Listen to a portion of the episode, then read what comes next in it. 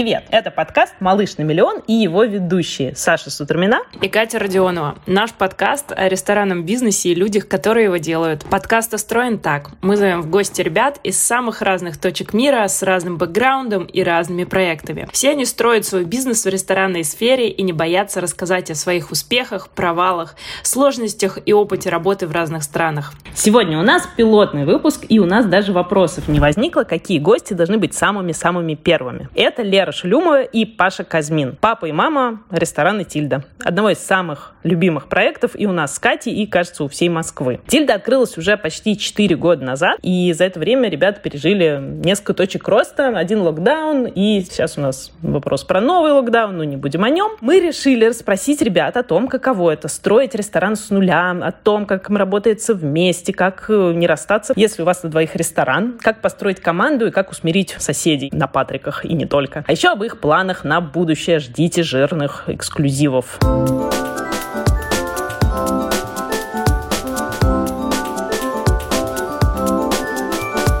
Привет, ребята. Привет. Расскажите вообще, как вас занесло-то в ресторанный бизнес? Лер, давай с тебя начнем. На самом деле все просто. Я пришла, как и многие, наверное, просто подработать, чтобы заработать э, быстрых э, и, как мне казалось, легких денег. Приехала в другой город, и нужно было срочно устроиться на работу. Но попала к какому-то супер классному чуваку. У него совершенно другое видение вообще, как э, что такое там, работа официантом, менеджером, что такое ресторанный бизнес в целом. Прежде прежде чем открылся ресторан, три месяца мы занимались э, изо дня в день, пять дней в неделю, ходили на курсы актерского мастерства, на культуру речи, у нас был английский язык, танцы. В общем, у нас было такой плотный график, да, пятидневный различных занятий, которые, как ему казалось и как сейчас кажется мне, необходимы для того, чтобы быть классным профессионалом того, что ты делаешь. Но это было не в Москве. Это было не в Москве, нет, это было в Беларуси, в Минске. Я работала, закончила эти трехмесячные курсы и работала в маленьком ресторане, которому сейчас уже, представляете, 17 лет, он до сих пор существует в Минске. Познакомилась там с Пашей, который ехал проездом куда-то в Европу. И спустя 6 месяцев поняла, что мне тесно в Минске, собрала чемодан и переехала в Москву. К Паше переехала? Переехала я, типа, менять немножко свою жизнь, развиваться. Но на самом деле переехала к Паше. Ну, я переехала к отцу. Сначала я пожила там две недели, а потом переехала к Паше. Паш, а расскажи, как ты попал в ресторанный бизнес? Ну, идея, идея такая была, что любил я готовить, готовил, готовил. И потом думаю, что нужно поменять свою профессию, потому что моя профессия профессия мне надоела. Я занимался все время продажами, и мне это осточертело. Думаю, поехать куда-то поучиться. Куда поучиться? Ну, естественно, в Ле Кордон Блю. Что еще кто знает в России, кроме этой школы? Лера говорит, зачем тебе куда-то ехать учиться? Ты попробуй вначале вообще, в принципе, в ресторане, на кухне поработать. Может, тебе вообще не понравится. Вот так попал к Глену. Скажите, собственно, про Глену. Вы оказались э, вместе на кухне и на фронте в Глену или в таком абсолютно легендарном и знаковом проекте для Москвы Москвы. Лер, а ты оказалась в Москве, давай еще раз. И ты там через какое-то время э, встретила Глена Балиса и, или, или, или что? Сначала я поработала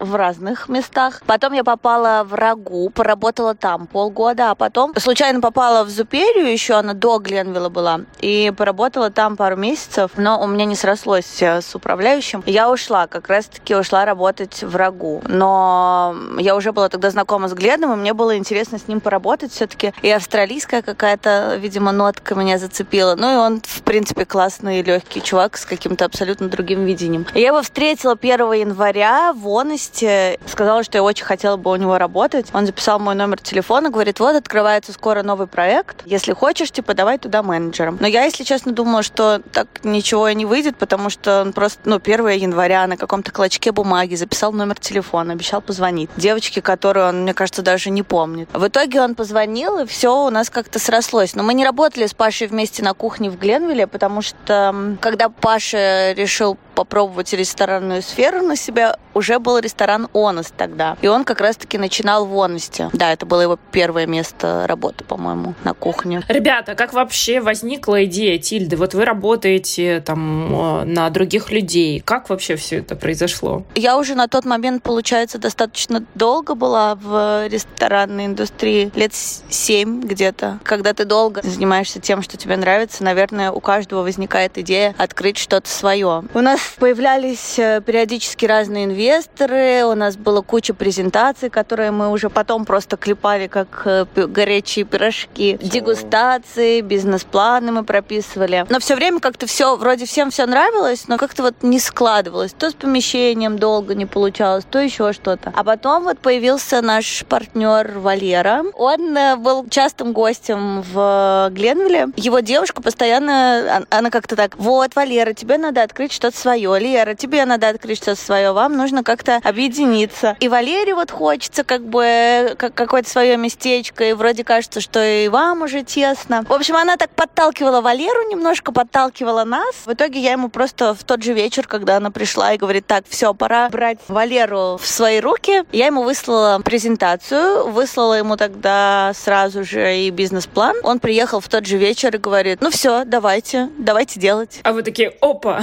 До сих пор не верится, что это так легко все случилось, потому что он говорит, все, ищем помещение, если находим, сразу увольняйтесь и стартуйте. Слушайте, а сколько денег-то? Как это вообще происходило? А, на дворе стоял 18-й, наверное, год, и вы такие, все, открываем ресторан, вы еще оба работали, и вы продолжали что-то искать э, параллельно, или, или как вы вообще все построили? Смотри, мы нашли помещение достаточно быстро. А сколько денег-то в итоге это вышло? И можете не, можете не рассказывать конкретику, но условно порядок и насколько бюджет ваш увеличился? В принципе, это должно стоить около там 13-15. Мы рассчитывали где-то на 10, перепрыгнули еще на пару миллионов плюс. Слушайте, а вот э, сейчас, пройдя вот этот весь путь, скажите, вот вы видите, на чем вообще можно было сэкономить? И что вообще дороже всего вышло? Нужно определить вообще конкретную концепцию, мне кажется, и под эту концепцию понимать, можете ли вы сократить, например, на мебели, да? Одним нужно, чтобы было все красиво, красивая мебель, красивая посуда. А есть там, кому вообще ничего не надо. Поэтому тут нужно определиться изначально с концепцией и идти уже вот от этого правильно, что, что нужно. И тогда можно сэкономить. Я не могу сказать, что мы прям потратили какие-то там лишние деньги, опять же, на какие-то наши прихоти, типа красивой мебели или посуды. У нас были немножко другие нюансы. Нас подводили подрядчики. Просто нужно все время за закладывать дополнительные сроки, потому что у нас, например, там за одним парнем, который делал нам все из бетона,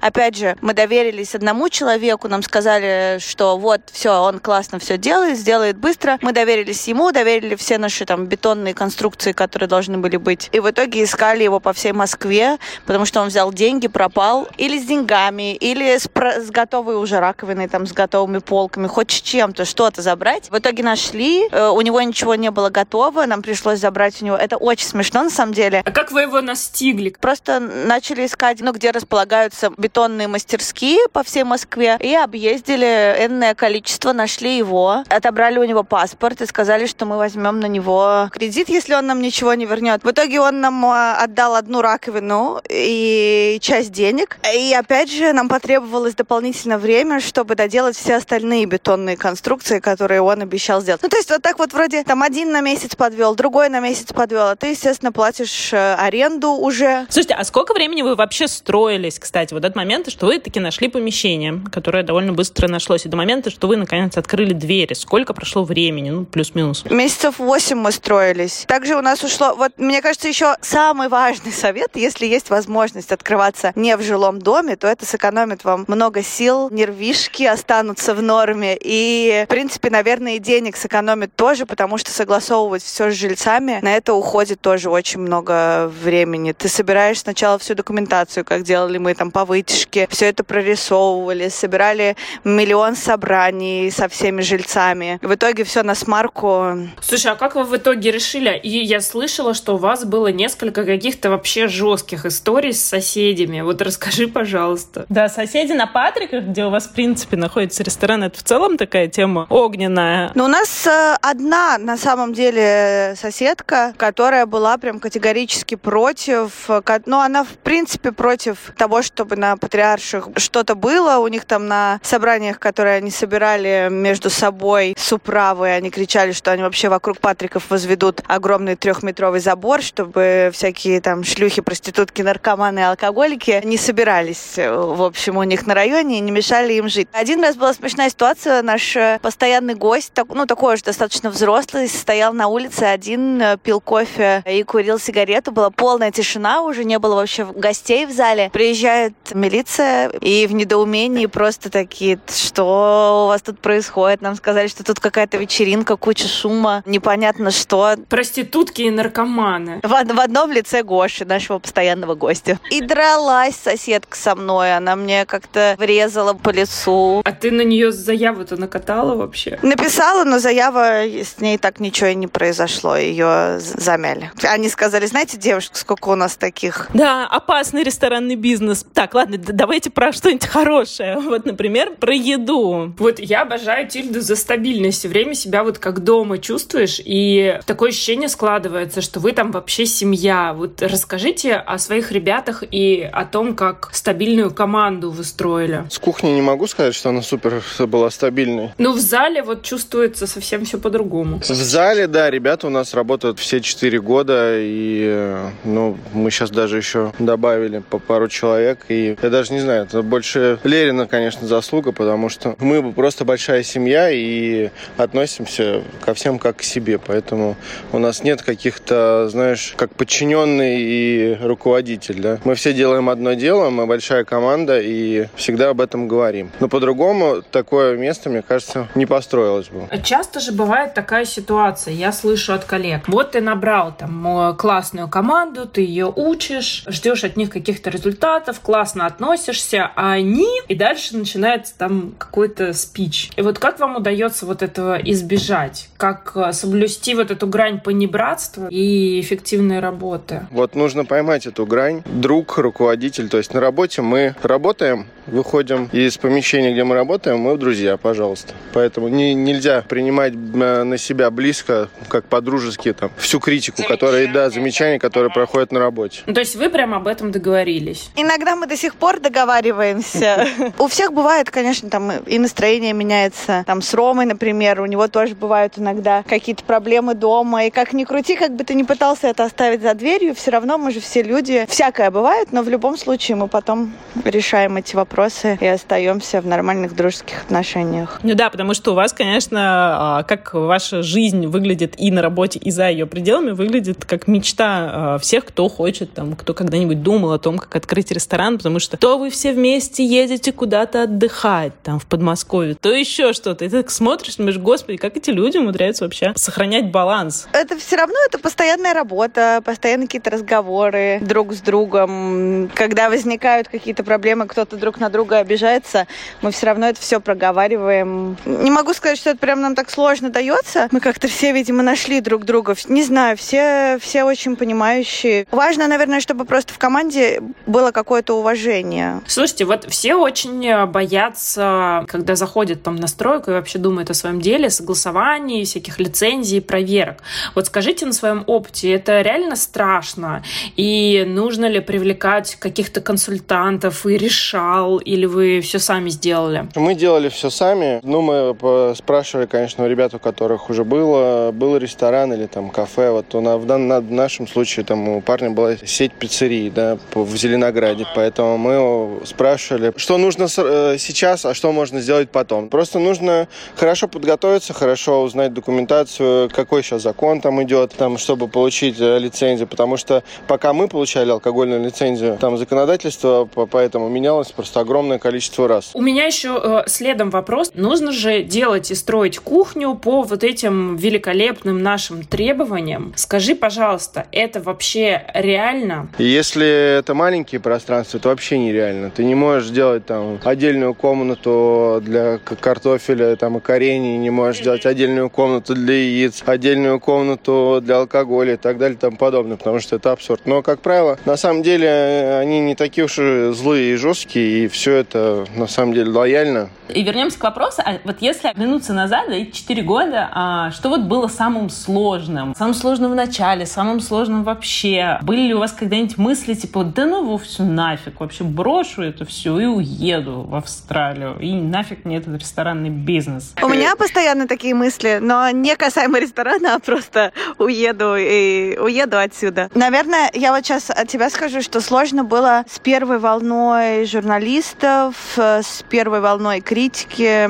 Ну вот, касаемо стройки, это все, тоже это все нелегко, когда ты ничего не знаешь, когда ты все делаешь первый раз, но это как-то все переживается. А вот такой человеческий фактор, который мы испытали в начале, жесткую критику от гостей, местами какая-то, наверное, была несправедливость, когда критика была не очень объективной. Вот это было самое тяжелое. Нам же там, ну сколько нам пророчили? Год максимум, три месяца, полгода, да, они закроются. Но с другой стороны, было хорошее. и много поддержки, и очень много прекрасных очень гостей. Очень много поддержки от наших гостей, которые по сей день к нам ходят. Вот это самое, это, самое лучшее Это движет, да, и... сильнее всего, наверное, это движет тем, чтобы не сдаваться и чтобы продолжать что-то делать. Мне кажется, я, кстати, была прям вообще одним из первых ваших гостей. Помню, мы так еще это долго все искали. У вас еще не было никакой вывески, вот этот переулок. Я помню, что тогда как раз это было, ну, ты приходишь, и это было такое вот место мечты, потому что ребята, они вместе, они что-то открыли. Это было именно такое парижское местечко. Мы тогда строили Big Wine Freaks. И вот он тоже там открывался вот-вот, и мы там условно со стройки ходили поужинать. Мы смотрели просто зачарованные вообще, что происходит. Это было так круто. Потом у вас были всякие вопросики по вину, мы что-то сразу поняли. А тогда еще, это сейчас уже, блин, в, ну, в нормальном месте в Москве нет особых проблем с вином,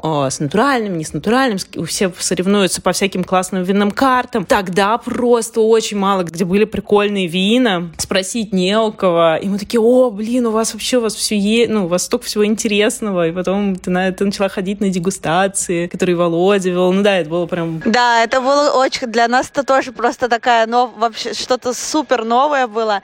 Потому что, естественно, мы насмотрелись в Европе на красивые бутылки, на красивые этикетки, попробовали все необычное, хотелось это и сюда все, чтобы это было и у нас, и познакомить и наших гостей, но где все это было брать, непонятно. И потом вот как раз мы познакомились с вами. Слушайте, ну так Москва развилась касаемо вина, да, за последние четыре года. Действительно, вот, Саша, ты права сейчас в Москве. Очень сложно найти место, где не было бы хотя бы там пару каких-то интересных, необычных позиций.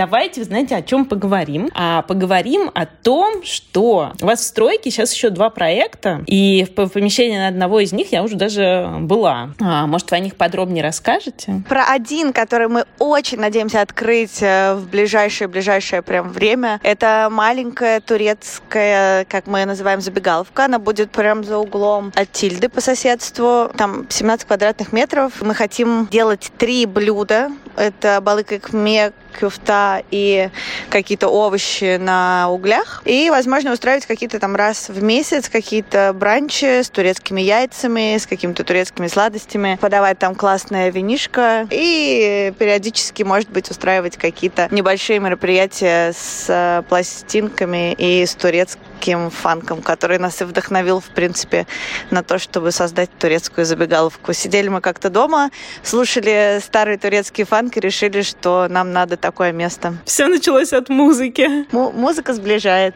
и вдохновляет. Ой, да, я уже очень хочу, чтобы это место открылось. Там какие-то сложности тоже по, ну, по вентиляции и по, и по оборудованию, но надеюсь, что скоро это произойдет. Да, вот Паша борется, потому что место маленькое, концепция турецкого турецкой забегаловки подразумевает под собой то, что ты, в принципе, не вкладываешь в это огромное количество денег, но все сейчас все дорожает просто с какой-то невероятной скоростью. Вот Паша говорит, каждый день там проверяешь оборудование, оно дорожает, проверяешь вытяжки, все дорожает. А второе? А второе это это итальянское место, но по нему пока что не так много информации, потому что оно вот прям в самом-самом начале пути. Но открыть вы его тоже хотите относительно скоро. Относительно скоро точно не получится, потому что оно требует и больше оборудования, и больше вложений, больше каких-то энергетических наших затрат, поэтому я думаю, что оно откроется не раньше осени точно. Ой, ну это скоро совсем. Ну да, еще третий проект нам нужно вначале закрыть, потом, потом уже начать А, тре- да, третий проект, который вот-вот на подходе.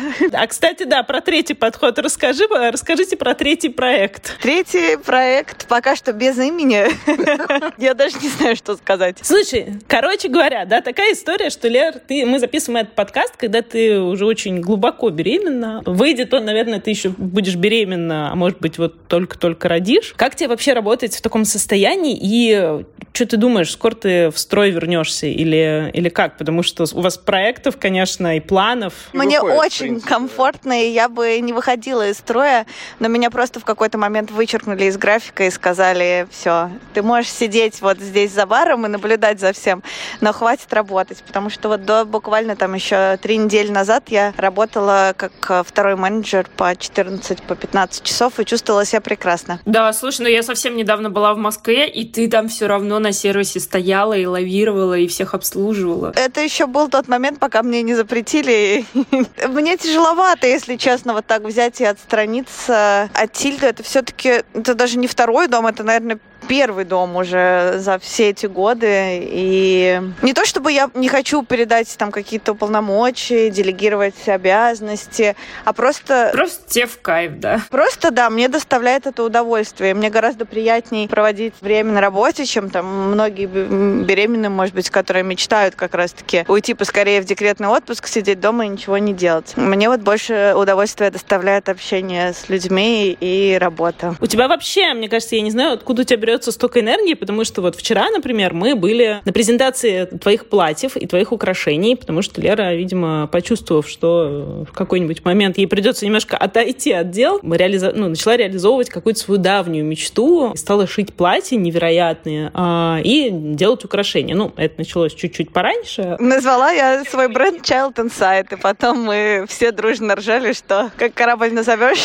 так он и поплывет. Да, а, бренд называется Child Insight. Примерно а, через очень короткое какое-то время после того, как Лера это назвала, выяснилось, что Лера беременна, и мы теперь все прикалываемся, будет ли бренд называться Child Outside, когда все случится. Скажи пару слов про то, что у вас есть еще кейтеринг. Вот недавно запустили Тильда Кейтеринг. Это тоже такая давняя, на самом деле, мечта, наверное, даже больше моя и Ритина, вот моя подружка и коллега, с которой мы переехали из Минска, потому что мы там часто работали на каких-то выездных мероприятиях, и это все время... Ну, то есть работать в ресторане классно, доставляет удовольствие, а когда ты выезжаешь на какие-то мероприятия, то это еще больше какой-то положительной энергии, новые гости, все время все по-разному, разные локации. Это какой-то такой новый уровень стресса, который доставляет тебе удовольствие. И мы очень хотели развить это здесь, потому что изначально вообще, когда мы еще открывали Тильду, мы делали дни рождения для Валеры, как раз-таки для нашего партнера по Тильде. И первый выезд еще до открытия Тильды, это был его день рождения на 150 человек. Я сейчас вот вспоминаю, у Паши все время потеют руки, когда он вспоминает это.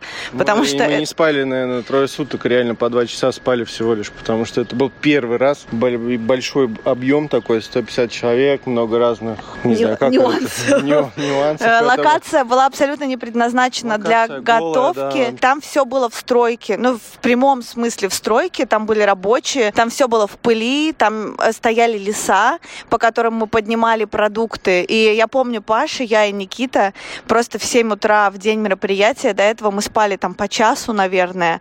Мы на тележке поднимаем все эти продукты, все это грузим. Мы привозили туда оборудование, привозили туда электричество. Это просто был такой трэш. Ну да, мы потом до 7 до 8 все это таскали, два часа потом ехали спали, а потом обратно уже готовить и готовиться к мероприятию. Но было классно. Потом было такое невероятное ощущение, когда все закончилось. И вот, наверное, в тот момент мы поняли, что устраивать какие-то праздники для людей это супер классно, и надо как-то это развивать. Но из-за того, что открылась Тильда, было не до этого, все это затянулось, и вот только недавно мы начали как-то более-менее активно стараться это пиарить, потому что пока что мы делали это все время среди друзей, там, среди знакомых, среди гостей, а тут хочется выйти на какой-то другой уровень, чтобы побольше людей о нас узнало и сделать это на постоянной основе. Надеюсь, что скоро это выльется в какой-то более масштабный проект. Ну, вы такие, мне кажется, неунывающие вечные гастростартаперы неостановимые. Блин, ну надеюсь, что этот запал останется с нами надолго. Ой, а расскажите, какие ваши самые любимые проекты в Москве и не в Москве? Вот прям, ну, пару-тройку любимых. В Москве могу сказать, Big Fine Freaks. Ну, правда. реально, Марат вообще огонь. Марат, мы любим тебя.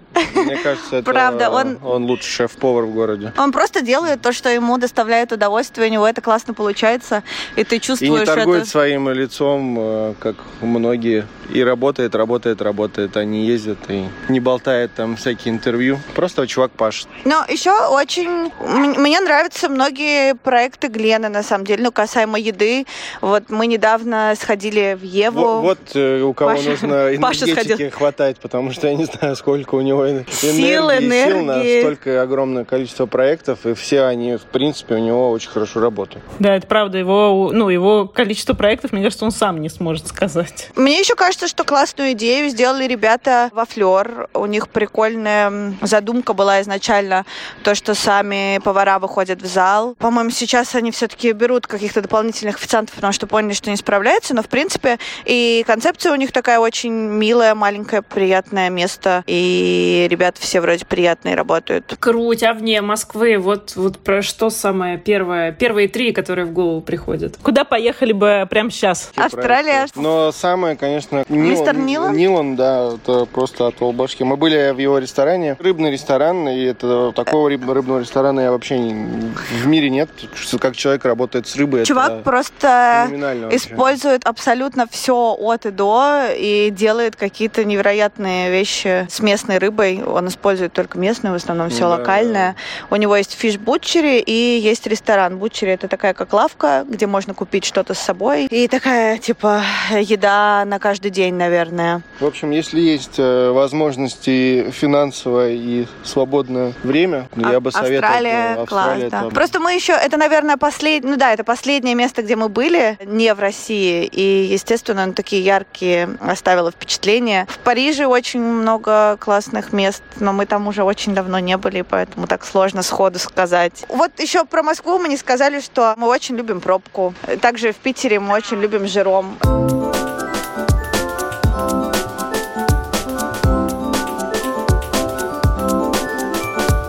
Будем мы заканчивать. Кать, твой вообще выход. Я хотела спросить, какой вообще совет вы можете дать э, для тех, кто хочет, мечтает открыть ресторан свой, но очень боится? Мне кажется, надо не бояться. Если боитесь, не бойтесь. Да, если боитесь, не бойтесь. Паша часто говорит, что все, я больше не могу. Это самый неблагодарный и неприбыльный бизнес, который есть. Но на самом деле, если вы действительно этим горите, если э, это доставляет вам удовольствие. Вот, наверное, важный совет – это именно любить то, что ты делаешь. Если вы хотите, делайте. Если сомневаетесь, то, наверное, лучше не стоит, а подождите и подумайте, куда еще вложить свои деньги. Но важно, мне Потому кажется, участвовать в процессе. Именно вот так, делать из этого какую-то такую европейскую историю, когда ты сам работаешь там в зале, когда ты сам понимаешь все процессы, а когда ты не просто инвестор, который хочет э, приходить э, к себе в ресторан и говорить то, что вот это мое мое место, это не приносит, наверное, такого удовольствия, как когда ты сам знаешь всю кухню изнутри. Спасибо вам. Подписывайтесь все на наш подкаст «Малыш на миллион» в подкаст-приложениях на iOS и на Android. Ставьте оценки, они нам очень важны. Пишите комментарии и следите за новостями в телеграм-канале «Малыш на миллион» и в наших социальных сетях. Мы дадим ссылки на Тильду, на Леру, на Пашу, на Тильду Кейтеринг, на все-все-все, о чем мы поговорили сегодня. И на нас любимых тоже дадим. А, вот, Ребят, спасибо. Спасибо, спасибо вам, что позвали нас. До встречи. Да. Ура! Пока!